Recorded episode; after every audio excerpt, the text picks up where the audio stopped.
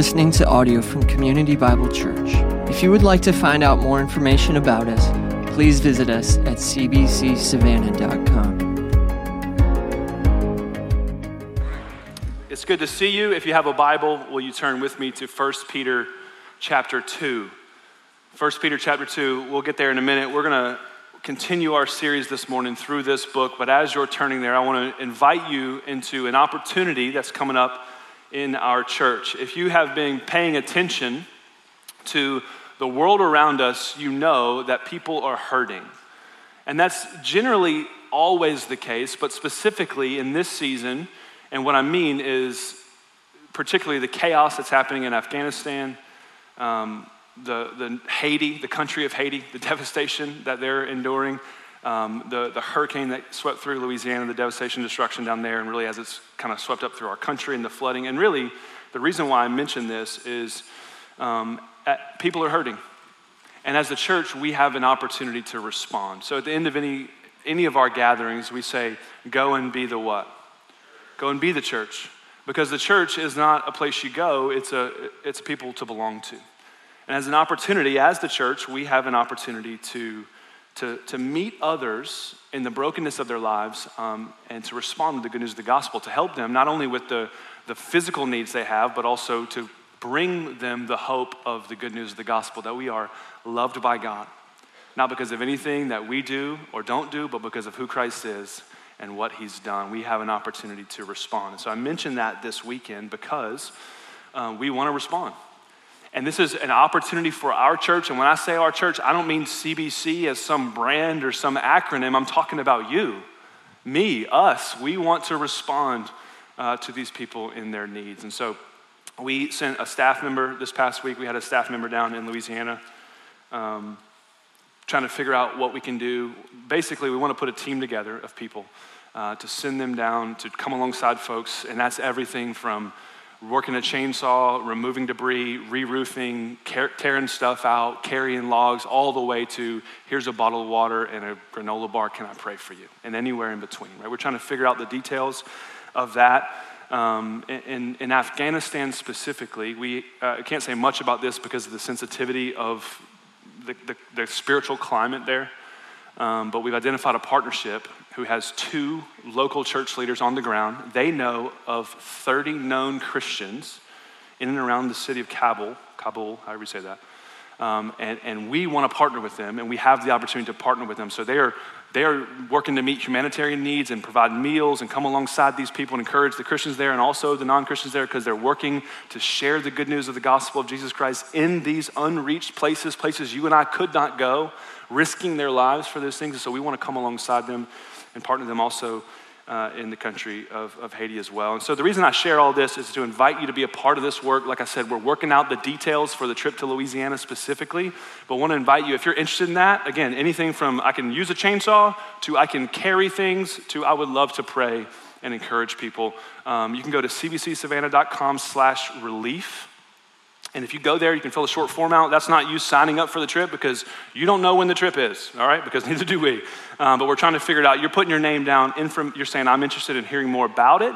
Um, and even if you're interested in saying, hey, I want to hear when this is happening specifically so I can be praying for God to do what only He can do as some of our own go uh, and do that. So, love to invite you to do that. Also, if you'd like to give financially to any of these, these efforts in Haiti, Louisiana, or in Afghanistan, you can do that on our, on our online giving platforms um, there is a drop down menu and you can designate which one you'd like this to go to. Again, this is not, not just for our elders to decide, hey, we're going to do this, we're going to give some money. We are, but this is also for us as the church that we get to participate in the work that God's doing in the world together. We are the church. And we're going to see this here in 1 Peter. So let's look there together. Book of 1 Peter. If you're a guest with us, maybe you missed some of this series up to this point. The book of 1 Peter, quite simply, is about what it looks like to follow Jesus and to live your life with the hope that only He can bring. That's what the book's about. Peter takes the whole first chapter and a half of this letter and he just simply says, The hope that Jesus brings is better. His hope is better. It's better than hope that you can get from anything. It's a hope that actually transforms your life. It changes the way you live. Now, today, the section we're going to cover, 1 Peter 2 4 to 10, is essentially an exclamation point on that sentence the hope that Jesus brings is better. All right, and then starting next week, Peter's going to move from a general application of the hope is better to here's how that living hope should change the way that you interact in your city, change the way you interact in your family, change the way the church is shaped. It becomes more specific application. We're going to start that next week. But again, this is the exclamation point on the sentence the hope that Jesus brings is better. And in verse 1, before we get to the exclamation point, I want you to see what he's saying.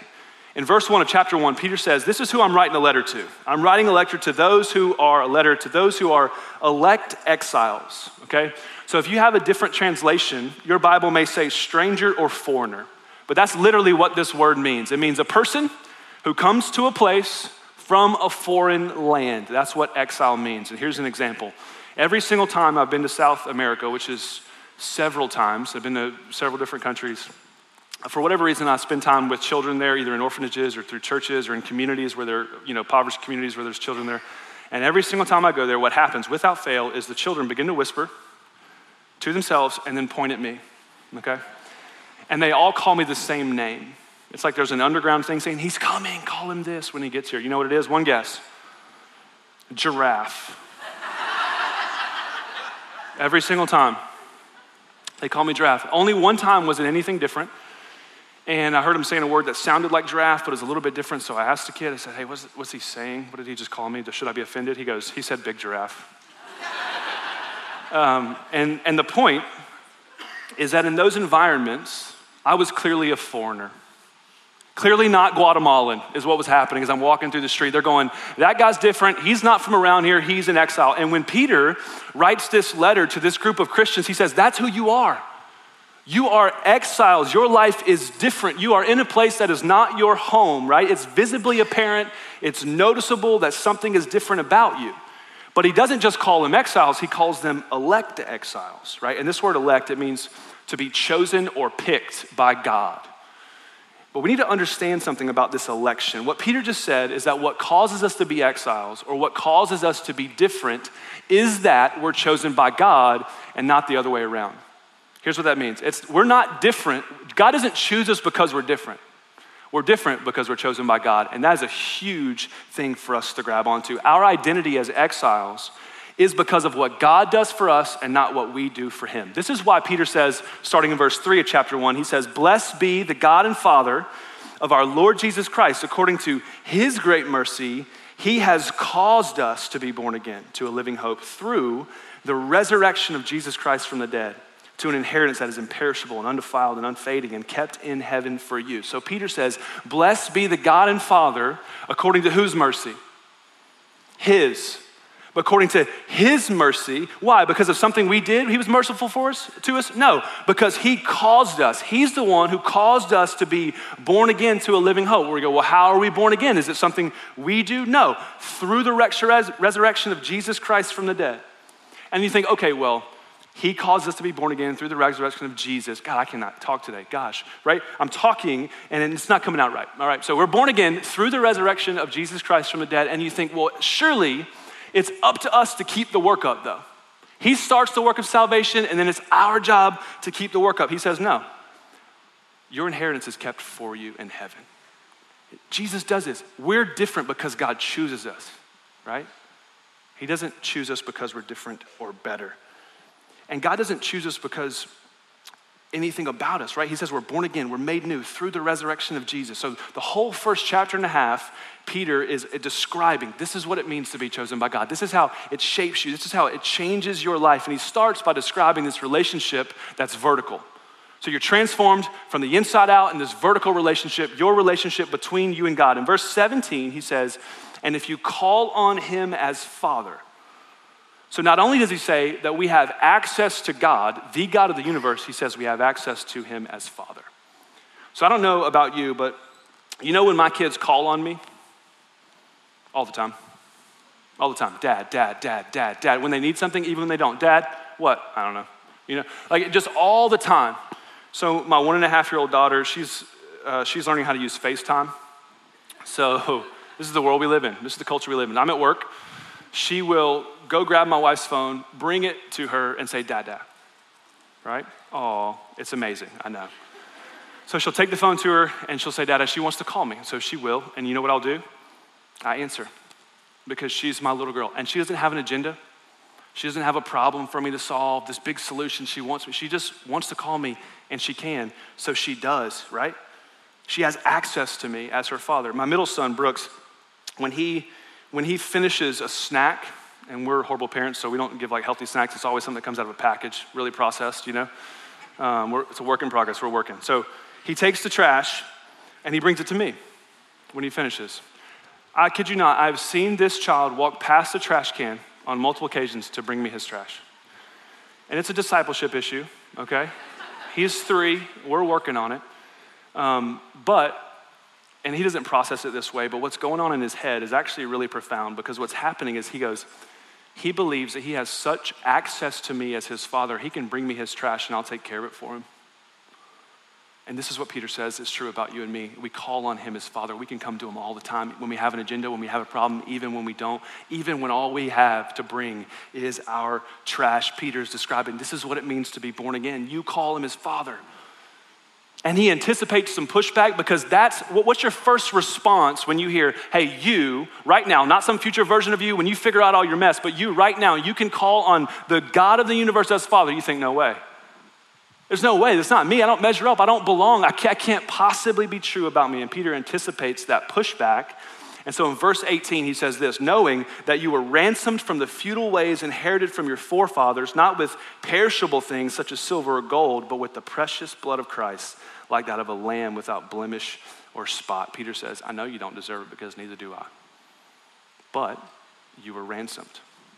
This word means to be liberated by payment. The idea is that we're slaves to our sin, owned by it, Crush, crushed underneath the weight of the debt that we owe as a result of our sin, with nothing we could do to climb out. And Jesus shows up and he pays their ransom. Not with money, not with something that we could ever possibly scrape up with what? With his blood. He pays the penalty for our sin, meaning Jesus dies the death that we deserve so that we could have life in him.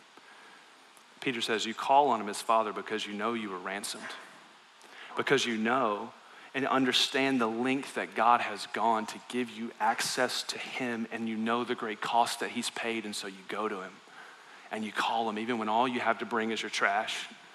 You call on him. We're chosen by God, right? And it makes us different. It makes us exiles. It sets us apart. It changes our vertical relationship, but it also changes our horizontal relationships. Bill talked about this last week, starting in verse 22. Peter says, Love one another earnestly from a pure heart, right? This is a command. And you go, okay, well, why? Because since you have been born again. Since you have been ransomed and since you call on God as Father, not only should that shape the way that we interact with God, it should shape the way that we interact with the people around us. And Peter wants his audience to know that the gospel, the work of Christ on the cross, the gospel, it starts with our vertical relationship, but it doesn't end there. That as we become convinced, as we know that we're ransomed and we know the cost that He paid for us, as we become convinced in our minds and in our hearts of who our God is and what He has accomplished for us, and He actually does love us, as we become convinced of that, His point is it compels us to love the people around us. It spills out into our relationships with people. This is why he says in chapter 2, verse 1 So, since that's true, since you know you're ransomed, and since you've been born again to a living hope, put away all malice and deceit and hypocrisy and envy and slander. And this isn't just a random list of things that are coming to Peter's mind. This is a specific list of sin that destroys horizontal relationships. If you are intentionally malicious to people, do you have a good relationship with them? No. If you're envious of what they have and what you don't have at the depth of your relationship, is it any good? No. If you slander them, talk behind their back when they're not looking, they, how's your relationship, right? His point is these are the things that destroy it. And since you are, know that you've been ransomed by God, he says, put them away. Peter says we're exiles because the hope that Jesus brings is better. The love that God has for us transforms us from the inside out. It changes our relationship with God, it changes our relationships with each other. That's the sentence. The hope that Jesus brings is better. Now, here's the exclamation point. I want you to hear it starting verse 4. He says, As you come to him, a living stone rejected by men, but in the sight of God, chosen and precious, you yourselves, like living stones, are being built up as a spiritual house to be a holy priesthood to offer spiritual sacrifices acceptable to God through Jesus Christ. And you're like, that's the exclamation point? Are you sure? right? That's confusing. You're right, it is. Because of some of the imagery, the language that Peter uses, it is difficult to grab onto what he's saying. But if you cut out some of the commentary, here's what he just said. This is the point of the sermon. He says, As you come to him, you are being built up for a purpose. This is the point of the passage. This is the point of our sermon. As you come to him, you are being built up for a purpose. And so I want you, I want us to look at this in, in four sections, even though there's only three things that I said, because as you come to him, I want to do in two. So the first thing Peter says is as you come, as you come, right? Peter is talking about movement here. Now we move toward things all the time, but we move toward different things in different ways, right? So do you move toward the DMV the way you move toward the beach? No. Do you move toward um, work on Monday morning the way that you move toward the house on Friday afternoon? No right? We move toward different things in different ways. Some things we're reluctantly move toward, and other things we enthusiastically move toward. And this is what Peter's saying as you come, as you move. And the good news is, we don't have to guess what type of movement he's talking about because he just told us in verse 2 and 3. He says, like newborn infants, long for the pure spiritual milk since you've tasted and seen the Lord is good. And then he says, as you come. So the, what, the movement he's talking about is move toward him the way that babies move toward milk, right? This word come is actually the same word that Hebrews 4 translates draw near, right? maybe you're familiar with this passage. Let us then with confidence draw near to the throne of grace or come to the throne of grace that we may receive mercy and find grace to help in time of need. The point is that Peter's not talking about reluctantly come, he's saying you should enthusiastically come. Right? Since you've tasted and saw, see the Lord is good, you come. He didn't say, since you saw it was good, you came one time. He didn't say, since you've heard that Jesus was, was worth it or your life might get a little bit better, you might be able to get things back on track, you came to him one time. It's not a one time thing, a one time event. Coming to Jesus is an everyday reality. It didn't happen one time when you were in high school back at youth camp or that one time in college when you were really serious about Jesus. No, it is an everyday reality. You come as a newborn longing for milk. How do newborns long for milk? Often. Often. It's their primary priority in their life, right? Have you ever been so busy in your life? Like for me, it's not necessarily the work I do for the church, but like if I'm doing a project, building something with my hands, I've gotten so busy before that you look up and you go, man, I forgot to eat lunch today. I got so busy. It's five o'clock. I didn't even eat lunch today. You know who's that's never happened to? A baby. Babies never forget to eat because it is a top priority for them. And that's what Peter's saying. He's saying, as you come to him, not a one time thing, it is an everyday reality. And the second thing he says is, as you come to him. So it's, it's clear here that he's talking about Jesus, but I want you to see how he describes Jesus in verse 4. As you come to him, what's he say? A living stone, rejected by men, but in the sight of God, chosen and precious. So Peter calls Jesus a living stone. And if you were confused earlier, um, you're not alone.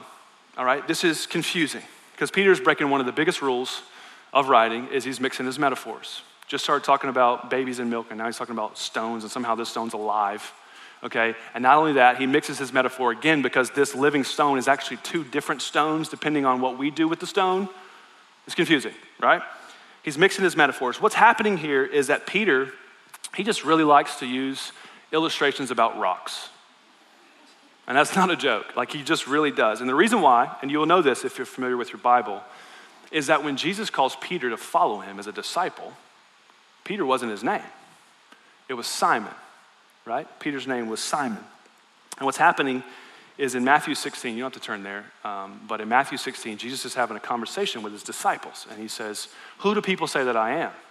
And they say, well, some say that you're John the Baptist, and others people say you're Elijah or Jeremiah or one of the other prophets. That's what they're saying. Jesus goes, ah, that doesn't really matter. Actually, here's what I want to know Who do you say that I am? Peter steps up. He's a spokesperson for the disciples. He says, You're the Christ.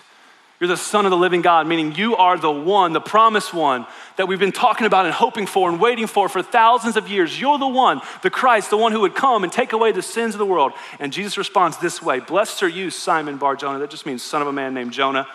For flesh and blood has not revealed this to you. You didn't get this from Jonah, but from my Father who is in heaven. He says, I tell you this, you're Peter. And on this rock I will build my church, and the gates of hell shall not prevail against it. The reason why uh, Jesus gives him this name Peter is because the name Peter in Greek sounds like the word rock in Greek.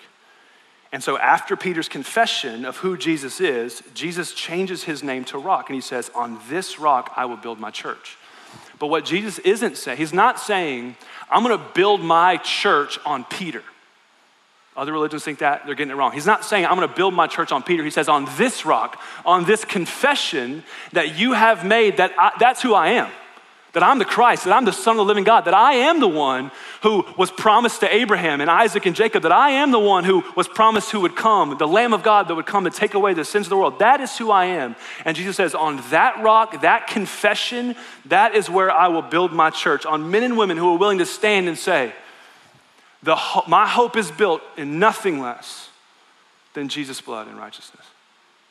That's what he says he's going to build his church. And so, what Peter does as he says, Jesus is a living stone. That's what he's thinking about. And he explains what that means. He says, a living stone rejected by men, but in the sight of God, he's chosen and precious. And then what he does in verse six to eight is he quotes some Old Testament scripture to make his point. Like preachers, right? You say something and then you say, hey, let me show you in the Bible where I'm getting this. That's what Peter does.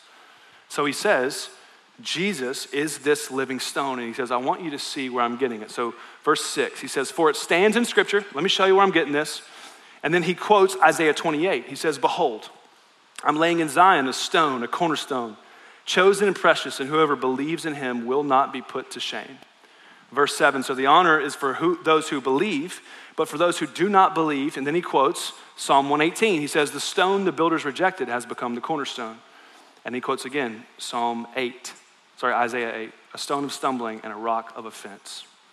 So Peter says, Jesus is the living stone and depending on, on how we view him, he is either going to be one of two things either the cornerstone or the stumbling stone, right? So let's talk about these. What's, what's it mean when he says he's the cornerstone? Peter says Jesus is the cornerstone. He's chosen by God and he's precious. If you have another translation, uh, your Bible might say he's the foundation stone, right? So, what Peter's doing, he's using with these rocks, with his living stone metaphor, he's using an architectural kind of illustration. And so, a definition for cornerstone, kind of from that architectural camp, is be a cornerstone is the first stone laid for the structure, while all other stones are laid in reference to that cornerstone. And that's what Peter, Peter says Jesus is. He says he's the foundation. He's the one on whom everything is built. He's the one who holds everything up. He's the first stone, the most important, the one that everything or everyone now aligns their life to. What he's saying is that Jesus is the only foundation that can hold the weight of your world. Not only that, Jesus is the only foundation that can hold the weight of the world. He's the cornerstone, He's the foundation. The second way he describes the living stone of Jesus is he says he's a stumbling stone, right? A rock of offense. And so I don't know what comes to your mind when you hear this, this term stumbling stone. For me, it was the, uh, the, the old PC game, the Oregon Trail. Anybody? Just a few of us, right? A, a, a shred few who spent glorious afternoons in elementary school forging the Oregon Trail, right? Let me just tell you, exhilarating way to spend your afternoon until the screen pops up. Uh oh, trouble on the road. There's a rock, right? Because what could happen is your, your horse or your ox could break his leg, and then you're going no, no further on the Oregon Trail. Or what, you know, God forbid, your wagon breaks a wheel, okay? That is not a helpful illustration for what a stumbling stone is, but that's where my mind went, so you're welcome. Or I apologize, I'm not sure, right? So Peter says, Jesus is the living stone. And what he's saying is, it's alive. He will be for you, this is what Peter's saying. He will be for you either the cornerstone or a stumbling stone. That's what Peter's saying. He's saying it's to go either really good or really bad when it comes to this rock. He is either the thing you build your life on, or, or, he is the thing you will spend your entire life tripping over. There are only two types of people that Peter describes here you either trust him or you trip over him. You build your life completely on the rock, the foundation that is Jesus Christ. You see him as the cornerstone and you align your life to him and you submit yourself in obedience to him and his word, or he becomes to you a stumbling stone, right? You spend your life constantly wondering why, no matter what you do, how hard you try, how much money you make, how great the vacations are you take, life never really seems to be what you wish it would be. Because if Jesus isn't the cornerstone, he's a stumbling stone. And you can never get where you think you need to go. And even if you do get there, you think, I thought this would satisfy me more than it does. That's what's happening here. Peter says, that's because if, if, that, if he's not your cornerstone, Jesus is your stumbling stone. And we don't necessarily like that idea. We don't. But it doesn't really matter what we like because it's in the Bible. In verse 6, where it says, Whoever believes in him will not be put to shame. We like that. Whoever believes in him will not. What a promise from God. If I believe in Jesus, I'll never be put to shame, right? We love that. I'll buy the t shirt. We like that. But if that's true, then the opposite of that's true then. That if you don't believe in him, that you will be put to shame. And, and, and it's easy to kind of hear that and go, well, surely that's not what Jesus means, right? Surely that's not what, what Peter means when he says this, because I don't think Jesus would say that. Well, let me tell you what Jesus does say, okay? Because what's interesting is that Jesus quotes the same passage in Psalm 118 the stone the builders rejected has become the cornerstone. He quotes the same passage in a parable that he tells to a group of religious leaders in Matthew 21.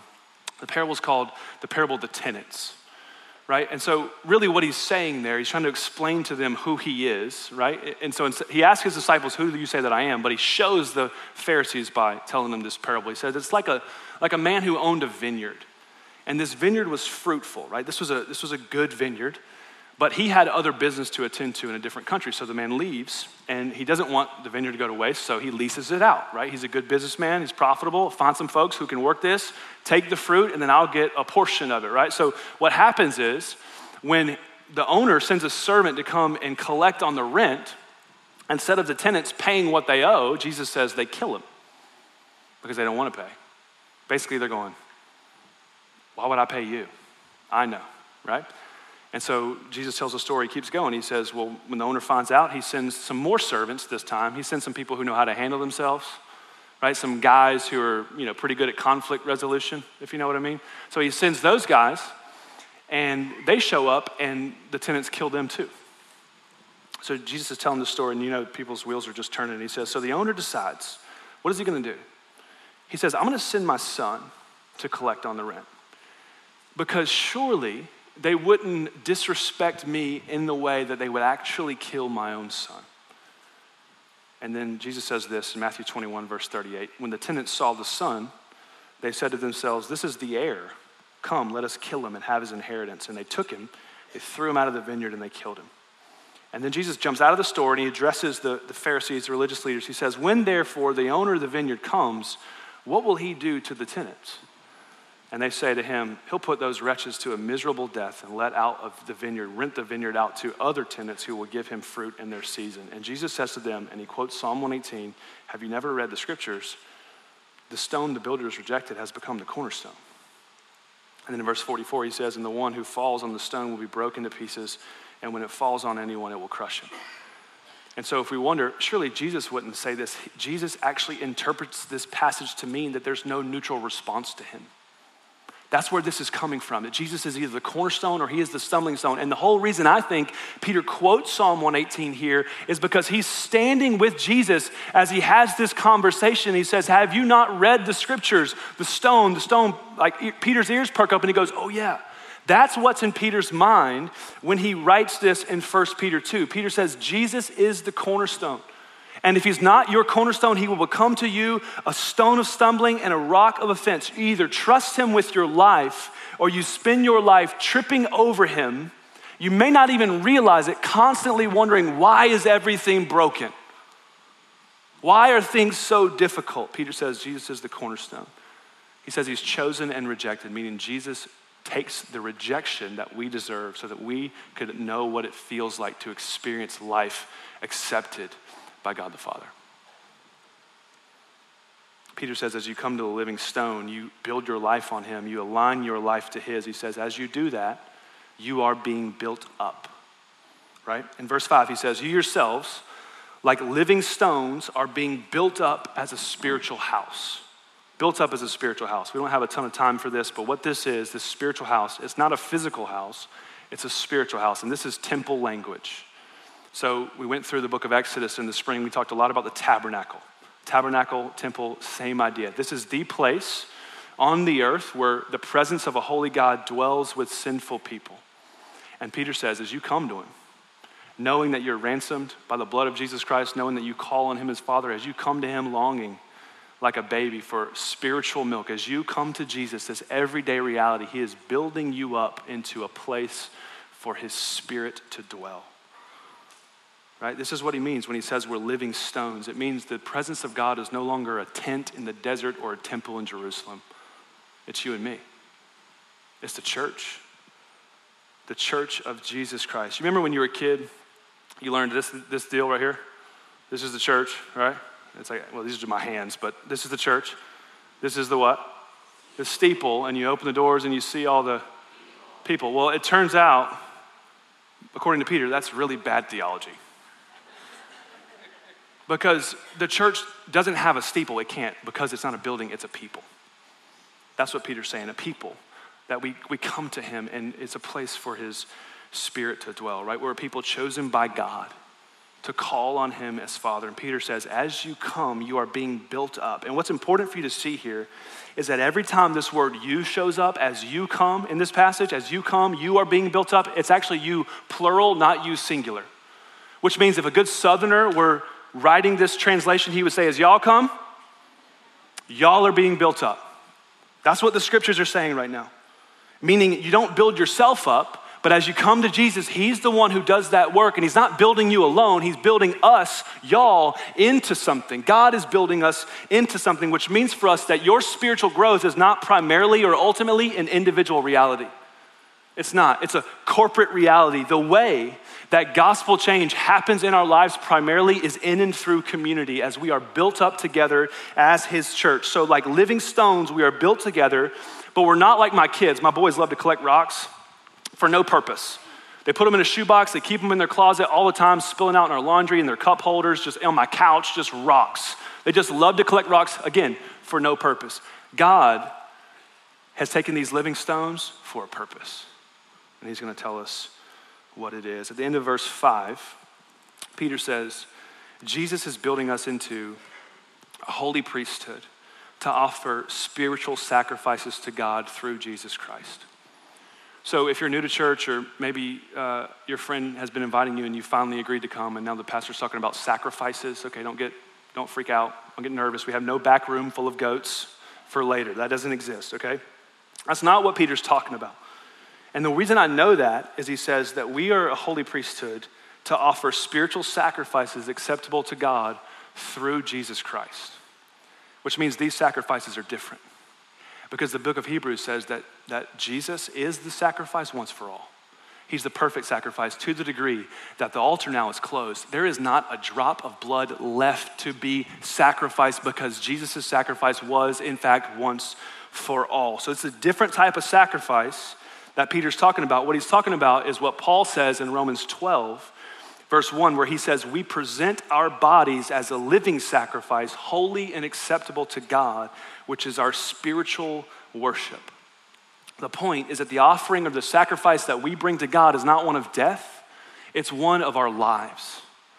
A living sacrifice, the way that we live our lives. Like we talked about earlier, as we come to Him and we call on Him as Father, and we become convinced by the power of the Holy Spirit that we're actually loved by God, we become convinced of that. It compels us to love the people around us. God's love for us spills over into our horizontal relationships. And what happens is it begins, like I said before, the gospel presses things out of our lives. Like so, put away all malice.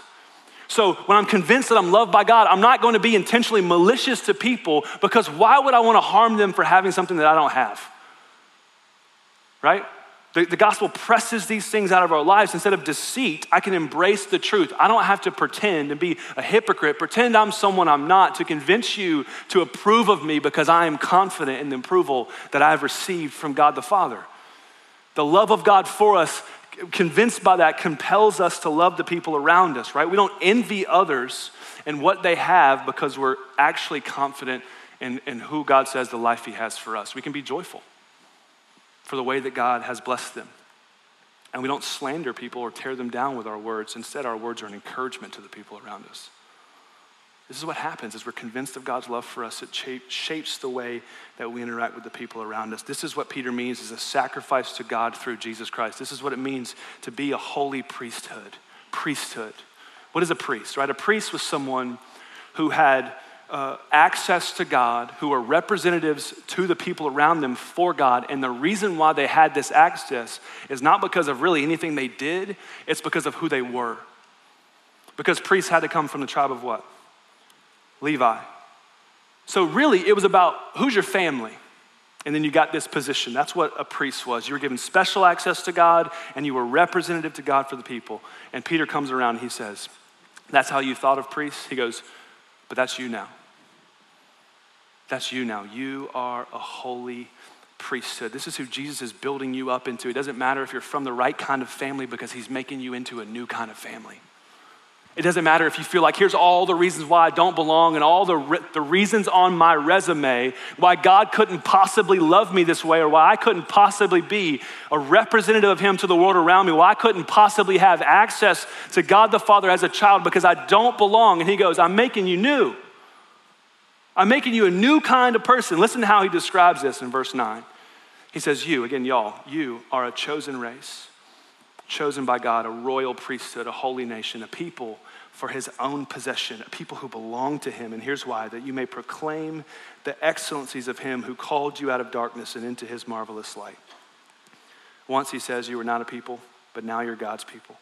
Once you had not received mercy, but now you had received mercy. So, right after Peter says, Jesus is either the cornerstone or the stumbling stone. People will either accept him or they will reject him. He says, But you are. He doesn't say, here's what you do. He says, here's who you are because our identity in Christ comes way before our activity for Christ. The way we've said it before here at this church is that our position drives our practice, not the other way around. That's not what we do. That's why God chooses us. It's He chooses us and it changes who we are, and that shapes what we do. Right? Peter says, You're a chosen race, a royal priesthood, you're a holy nation. Is there a more um, like in our culture, is there a, a more supercharged word than race right now? Maybe mask or vaccines, but, but it's close. And this word race here in, in the Bible, other places it's translated kind or type. And, in Matthew 13, here's an example. Jesus says, again, the kingdom of heaven is like a net. It's thrown into the sea and gathered fish of every kind, every race. Peter says Jesus is building a new kind of people. Jesus is building a new kind of people, people made up, Revelation says, of every tribe, every tongue, every nation. And, and this does not mean that our cultural, um, our ethnic heritage doesn't matter. Of course it does. Of course it does. What it means is that this is now our primary identifier that we are a new kind of people. We are a people for his own possession that He chose us to belong to Him as sons and daughters. And then everything else, it might matter, but it comes after that. We're a people for His own possession. Again, this choosing is not because we're awesome or because of anything we did. In fact, I think if you wanted to make a biblical argument for what type of person does God choose, I think you can make an easier argument that He intentionally chooses people who are not awesome. It's an easier argument to make. And and the thing is, though, we still in our minds, we think, man, how crazy would it be? What do you think God would do if fill in the blank became a Christian? What if you too, right, started leading worship? What if Dave, what, what, like those types of thoughts? What, what would God do if these people became a Christian, right? It's easy for us to think that way. And let me just tell you, that would be awesome. Angels would rejoice in heaven every because they do every single time a sinner repents, but God doesn't need fill in the blank to accomplish his purposes in the world. And you know how I know? Because Peter just said that Jesus Christ, with him as the cornerstone, we are his chosen people. With Jesus Christ as the cornerstone, God doesn't need fill in the blank to accomplish his purposes. He's doing just fine with you and me. And maybe, just maybe, if you and I would get off the fence a little bit and stop trying to live our lives with our foot in both worlds, going, I kind of want to trust Jesus, but I kind of want this over here. Maybe if we would get off the fence and put our feet firmly on the solid rock, the cornerstone that is Jesus Christ, we actually would see God do some of those amazing things. If we lived our lives that way. As you come to Him, He says, You're being built up, made into a new kind of people for a purpose. What purpose? Verse 9 to proclaim the excellencies of Him who called you out of darkness and into his marvelous light. Our purpose, God is building us into a spiritual house where his spirit can dwell. Why? So we can proclaim his excellency. So we can proclaim his excellency. Here's the thing we all do this. We are all proclaimers of things that we think are excellent, all of us. When we experience something worthy of sharing, we will share it. We'll, we want to let somebody know about it. This is all social media is, right? People sharing what they think is excellent. We will even share before we experience it because ultimately we don't want people to think the thing is excellent. We want them to think we are. Right? So you get a plate of food and you go, look how excellent this looks. Haven't even touched it yet, but I bet it's great. In reality, I'm impressive. I eat nice things. Right? read this book. I read 17 pages of this book, but I don't even know if it's good or not, but I want you to see I'm reading. I'm excellent. I'm impressive. We are proclaimers of things that we think are excellent. Right? How many of you already said this this morning? This one's going to sting a little bit. Did you see the game last night? Right? What are we what are we proclaiming? What are we proclaiming that we think is worth sharing when we say, "Hey, did you see the game last night?" By the way, yes I did. And it was excellent all right? Um, but I, also, I need to say this 18, what, what 18 to 22 year old kids, regardless of what color jersey they're wearing, even if it's red and black, what 18 or 22 year old kids do with the ball is a really bad place to build your life. It really is. Now, again, I'm not saying it's bad to enjoy things, to enjoy Georgia football. If you saw my kids, they're all three wearing Georgia gear this morning, right? I'm not saying it's bad to enjoy those things. What I'm saying, it is a really bad God. And it's not just college football, right? It's success in your career, it's your kids, it's your spouse, it's a certain car, it's if we could just get this house or move into this neighborhood, and on and on and on we could go. And while all those things might be good, they are horrible cornerstones for your life. The weight of your world will crumble them, and you will be left broken and worse off than you were before, constantly wondering why, no matter what I do, how hard I try, how much money we make, nothing ever seems to work. If Jesus isn't your cornerstone, he is your stumbling stone. Peter says, Since you've tasted and seen the Lord is good, your life should proclaim the excellencies of him who what? Who called you out of darkness and into your marvelous light We've been called out of the darkness of our sin into the marvelous light of our Savior, we can see now. We've tasted and seen that He's good. And so I want us to respond to this message. I'm going to do it in a couple of ways. I know I'm going long. You're at the 1045, sorry. I'm going to invite, if you're, ta- if you're going to serve communion for us today, would you go ahead and head to the back and grab the elements? Um, I want us to respond to this, to this idea, this reality that Peter says if you've tasted and seen the Lord is good, then your life should be, you should be a proclaimer of his excellency. And you know what I thought of when I read that was in John chapter 14. Sorry, John 11, way off. And so you can turn there if you want, John 11. If not, it won't be on the screen. You can just listen. Peter says we should be proclaimers of his excellency, who's what? Called us out Think about that when you hear this. John 11, verse 38, he says, Then Jesus, deeply moved again, he came to the tomb. It was a cave, and a stone lay against it. And Jesus said, Take away the stone. And Martha, the sister of the dead man, said to him, Lord, by this time there will be an odor. He's been dead for four days. And Jesus said to her, Did I not tell you that if you believed, you would see the glory of God? And so they took away the stone, and Jesus lifted up his eyes and he says, Father, I thank you that you've heard me. In the same way that Jesus calls out to God the Father, we've been given access to call on God the Father.